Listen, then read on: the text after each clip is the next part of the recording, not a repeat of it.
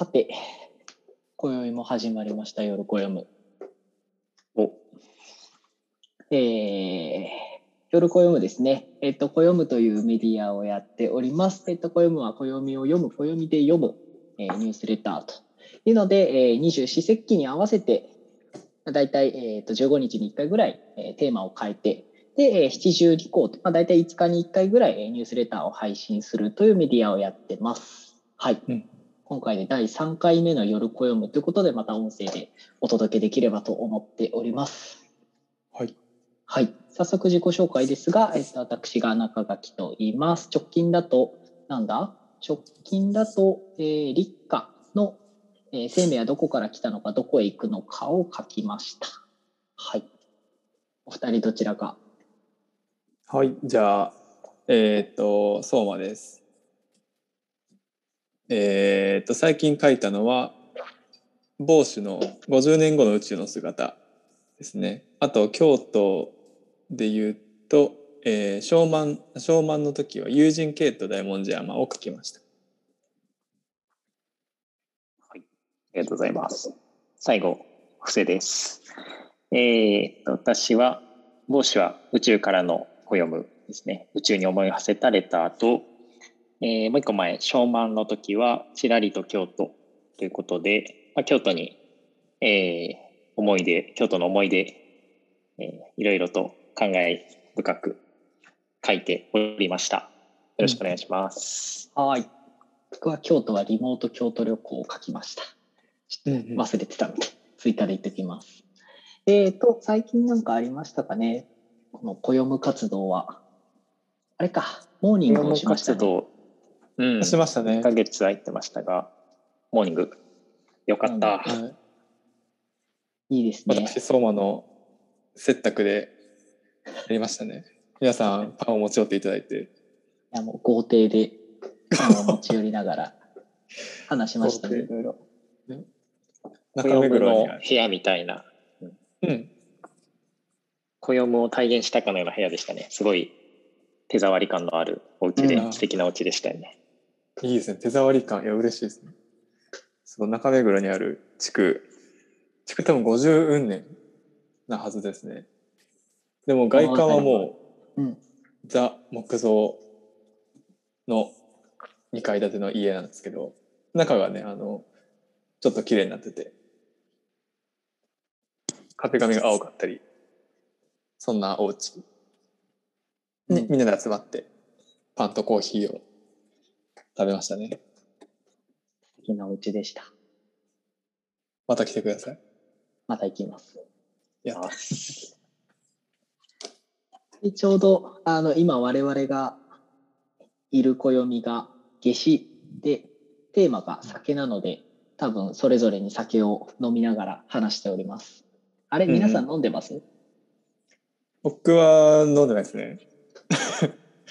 あら、ついさっき夕飯を食べ終わって。手にしてしまいました。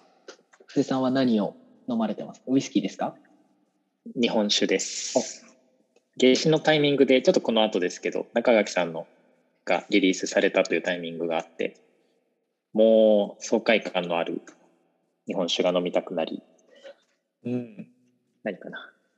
楽器政宗という楽器政宗。うん福島県にある、はい。酒蔵のお酒を、冷酒でいただいております。いやいいですね。ー、良きですね。中垣さんは？僕も同じく霊酒をいただいてるんですが、ちょっとネタバレになるのでこの場では言わないんですが、次の雑雪、夏の土曜を書いてくださる方がいるんですが、うんその方が大学時代にちょっと手掛けていた日本酒を取り寄せて飲んでおります。えっ、と、うん島根のどこでしたっけ？ちょっと変わった名前のお酒だったことを覚えてるんですが、あ、あれだ、かけやというお酒を飲んでおります。島根だったか、鳥取だったらごめんなさい。そんな感じです。というので、ちょっとまあ皆さんもぜひお酒を片手に、もし朝聞いてる人いたらごめんなさいですが、聞いてもらえればと思います。直近のレターを振り返っていきましょうか。はい。まずは、昭満ですかね、5月の21から、えっ、と、始まった昭満ですね。5月のちょうど中旬から末にかけてと6月頭まで昭満。我々は京都というテーマでレターを書いていきました。ちょうどそれで言うと、あの、この間ソーシャルディスタンスを保ちながら京都に滞在をしていて、うんうん。やっぱりこのレターを書くときにすごく頭の中で京都というものをイメージを作り直すというか紡ぎ直した上で京都に行ったのでなんかすごく知ってるはずの風景なんですけどなんて言うんですかね新しい新しくて懐かしいみたいな感じの視点でちょっと回っておりました。うん、いいですね。我々ね、3人とも京都には縁ありますもんね。そうなんですよね。大学がみんな。そうちなみに、昭満っていう言葉は、こう、まあ、夏に向けて、いろいろ、えーまあ、生物なり植物なり成長し始めて、まあ、徐々にそれらが世界に満ち始めるというところで、昭満と呼ばれているようで、なんか、我々も結構、こう学生時代を京都で過ごしたことってすごく大きな意味を持っているのかなと思って、まあ、そういうなんか世界に、えー、降り立った感覚みたいなのがちょうど昭満京都っていうたあのテーマでつながったのもなんか後付けですけどいいなとかね思ってますよ。うん。確かに人生の昭満って言うとちょっと違うかもしれないですけど。人生の昭満ですね。うんいいですね。確かにそういう意味だと、なんか我々、京都って基本的に修学旅行で行く場所だったりとか、なんかあの、晴れと毛でいうところの晴れのタイミングっていうんですかね。なんか外の観光客からの目線みたいなのが結構、中心っていうとちょっともしかしたら語弊があるかもしれないですけども、多くの人にとっての京都っていうのは、そっちなんじゃないかなというのを思ったり。一方ででもなんか、布施さんが書かれていた、京都の平熱、鷲田清和さんの、あれとかはまさにその晴れというよりはどちらかというと毛の日常とかあの平熱みたいなところはすごく面白かったなと思いました。うんうんうんうん。なんか毛に潜む面白さみたいな。うんうん。そうそうなんかそのあたり、布施さんもしあれば。ちょっとね、あの、レターにも書きましたけど、一番最初、2012年、京都に行った時は、自分も、こう、修学旅行生気分というか、やっぱなんか、大舞台京都に降り立った、あの、若造という感じで、全然馴染めてない気がしてたんですけど、うん。まあ、あの、レターにも書いてある、あの、ある鬼人との出会いで、まあ、ようやくその毛の部分、日常的な部分に触れられて、まあ、そういうなんか隙間うん。っていうところを、まあ、今回レターにも落とし込んだんですけども、うん。まあ、京都の平熱はすごく心地よいですよね。すごく懐が広いので、本当に鬼人でさえ受け入れてもらえるという、なんか本当に不思議な場所という感じがしますよね。そうですね。うん。なんか鬼人エピソードは結構、多分京都であの人生のどこかを過ごした方は、うん何らか持ってるんじゃないですか。うんうんうんうん。うん。確かに。思い返すと何人か思い当たりますね。おあの人とあの人みたいなんかもし、あの、言える範囲でのエピソードがあれば。な。そうですね。エピソードか。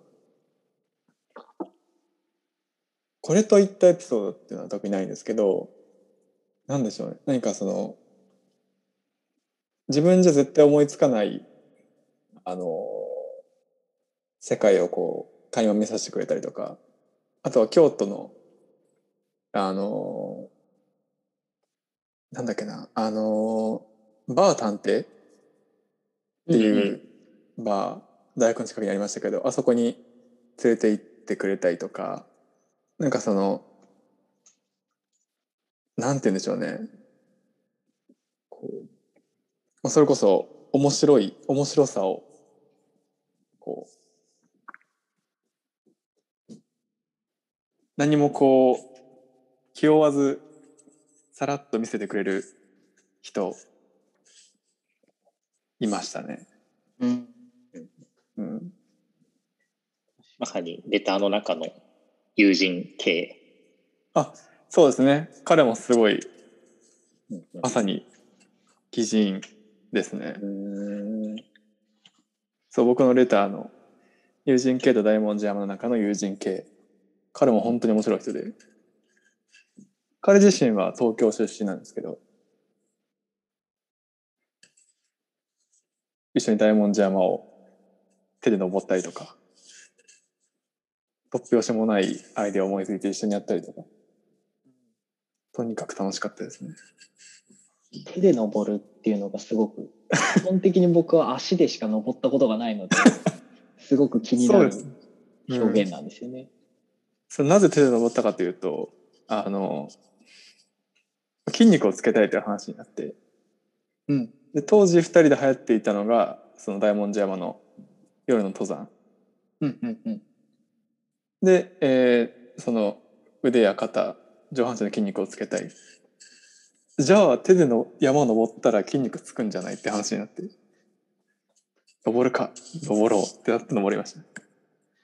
なんか、頭がいいのか、悪いのか、そうですね解釈、解釈次第っていうところですかね。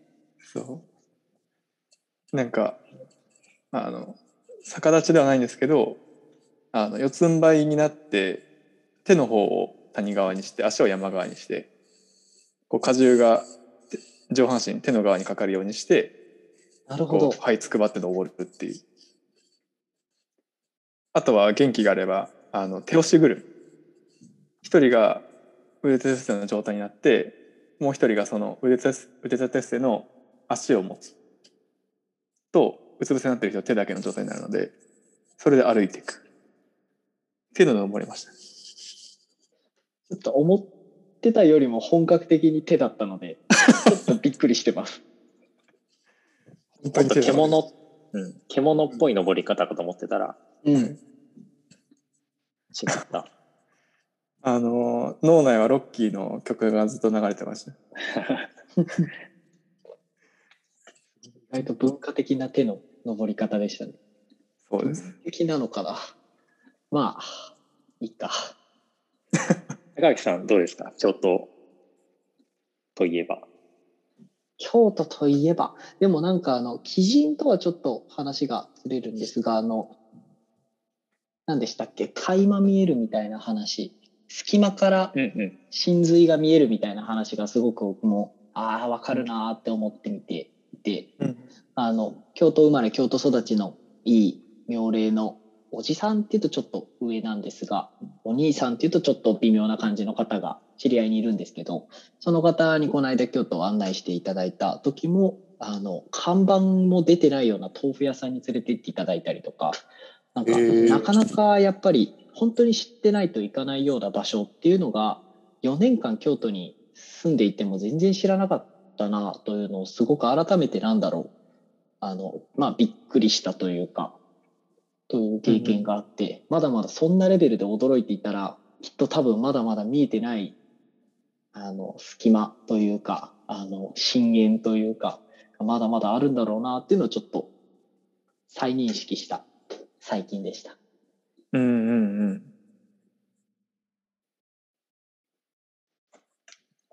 そんな感じでした。うん。あとあれですね。あの都へ向かう都市。入梅の。うん。そうですね。挫折、入梅の。都へ向かう年。これがちょうどゲストライターという形で、久保田さんにはい。入っていただいて、相馬のお知り合いの方ということでご紹介いただいてきましたが。はいそうです彼は僕の高校の友人であの同じくえっと僕も建築土木あたりを学んでいたんですけど彼も、えっと、建築学を専攻していて大学は違うんですけれどもあのそ建築を共に勉強した同志として割と仲が良くてで大学の2年生の時にちょうど京都に僕の家に泊まって1週間ぐらい京都に滞在したことがあって。でそこでも2人でいろんなところを巡って1週間を過ごして。でかなり年年が経ってお互い大学を卒業しで今年の春ぐらいにまた久々に会ったんですね。それは東京で会って。でその時あの2人で話しながら「あの時懐かしかったね」いや5年も前かみたいな話をして。でその時にあのちょうどその圭斗君がつい最近京都に行ったって話をして。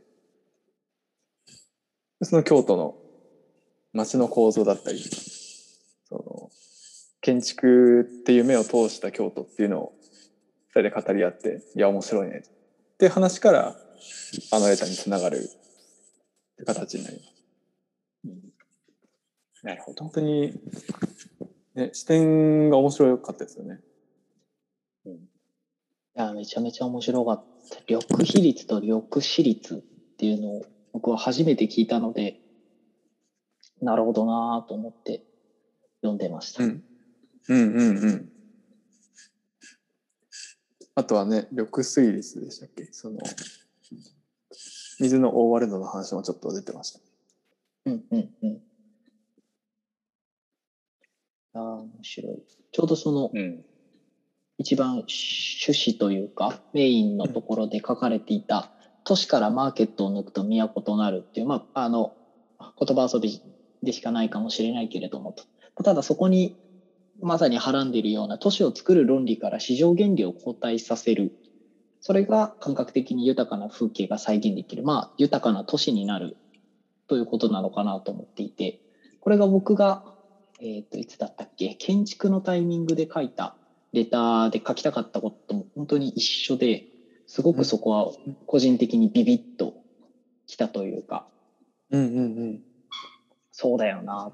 まさにそのマーケットの原理じゃない街づくりっていうのはどうあるべきなんだろうみたいなことを改めて考えるタイミングになったなと思いました。うん。いやね、また、このレターの、なんて言うんでしょう。後書きじゃないですけど、後期的にまた4人で語りたいですね。いやー、やりたいですやね。やりたいね。あの、ケイトさんも打ち合わせの時からね、もう小読感が溢れてたよねっていう話をずっとしてましたよね、我々3人。うん。で。ましたね。で、本当に喋る言葉とか口調とか、すごい好きで、うん。うんうん。で実際まあ書いていただいてすごいあの快諾していただいて。で入校するまで何回もこうあのなんですかねドラフト見ていやここをこうしたいみたいなとかここをちょっと半角にした方がいいですかねみたいなすごい綿密にしていただいてうん。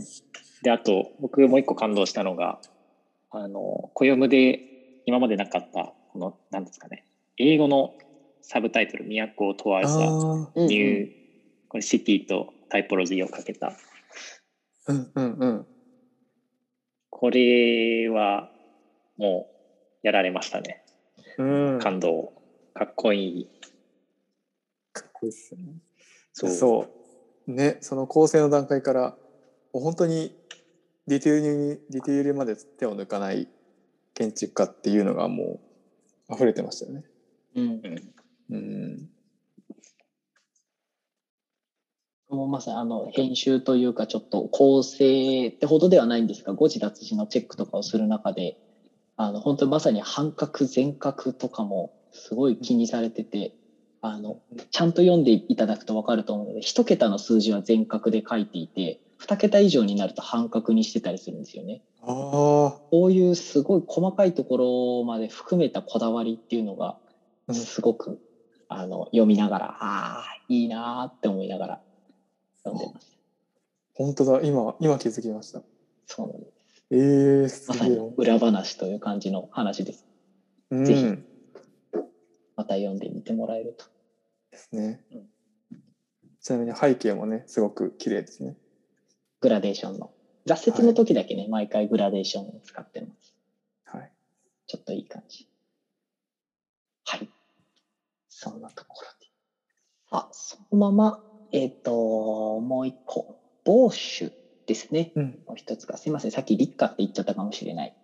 ポーシュの、えっと宇宙ですかね、テーマうんを、えー書いていたかと思います。はい。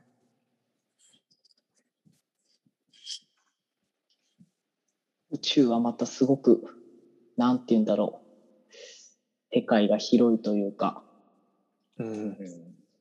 なかなか、なんて言うんだろう。取り留めもないっていうとちょっと違いますけど、すごく、絶対にそこにあるんだけれども、あんまり普段思考を巡らせない対象かなと思っていて、ちょっとそれを夏ということもあり、まあ、かつまあ、雨季でもあるので、ちょっと雨の中宇宙に気持ちを巡らせてみようみたいな感じでやりましたね。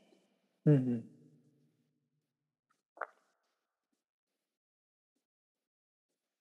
宇宙ね。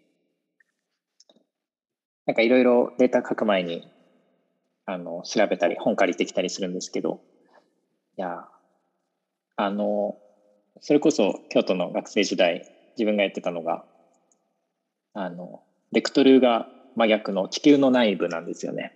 うんうんうん。地球の内部の、まあ、例えば構造とか、まあ、地震がどういうふうに起きるかとか、うん。まあそういう話なんですけどうん、えー、コヨムの方のベクトルはもう真逆に外に、えー向いていくベクトルなんですけどでもすごくやっぱ共通点があってこう探査するっていうロマンはあの共通してて、まあ、その辺が書いててもすごく楽しかったですね。うん。うん。うん。こう目に見えないとか、うん、あの本当に想像するしかないこととあるいは、まあ、事実として観測できていることと、うんうん。うん、なんかあの後日談ですけどリリースされた後に相馬くんのレターに対して長垣さんが多分言ってるのかな。相馬くんのコメントでサイエンスとエンジニアリングが相互に促進し合って発展していくことにロマンを感じます。っていうんううコメントを残してて、うん。そう。まさにねロマン感じますよね。感じますね。そう。あのね暦内でも暦内というかこうなんて言うんでしょう。二つのこう観点があって一個はこう神秘のベールに包まれてるっていうことが素敵っていうのとあとこう神秘のベールがこうめくれるロマンがあるっていう二つのこう観点があってすごい面白いなって思いましたね、この3人で話していて。そう僕のレターではその宇宙は変わらないけれども観測者たる人間の技術だったりあとサイエンスが進歩するって話をして。でそのこれを書いたきっかけがあの幼稚園の頃かな。にあのえっと教育なんて言うんでしょう。あの月に一冊届く教育絵本みたいなの親がこう購読してくれていて。でその中にあの宇宙の宇宙シリーズがあったんですね。でその中に確か観測されている最大の恒星があのミラっていう恒星がなんか太陽の何何千倍の大きさですみたいうんないう記述があって。で小さい僕は「え太陽の何千倍も大きいんだすごい」って思っていたのを思い出したんですけど最近調べたらもう全然もっと観測史上最大の恒星はどんどん更新されていて僕が幼稚園から大人になるまでの間でさえ宇宙の像が更新されてるっていうことにすごく興奮を覚えてうんそこからこのレターになりましたね。宇宙の姿ってどんどん変わるんだっていう驚き。50年っていう長さだと宇宙そのものはおそらくほぼ誤差のような進化しかないんだろうけど、観測によって今まで分からなかったことがどんどん分かっているまさになんかもう太陽が止まっている地球が動いているっていうこと自体も有志になったここ数百年ぐらいの話で、うんうんうん。それを。考えると50年後に宇宙がどうなってるかっていうのはすごく楽しみだなと。そうですね。確かにその前はね亀と象となんか蛇がこう、うんうん半球の地球を支えてるみたいな図でしたもんね。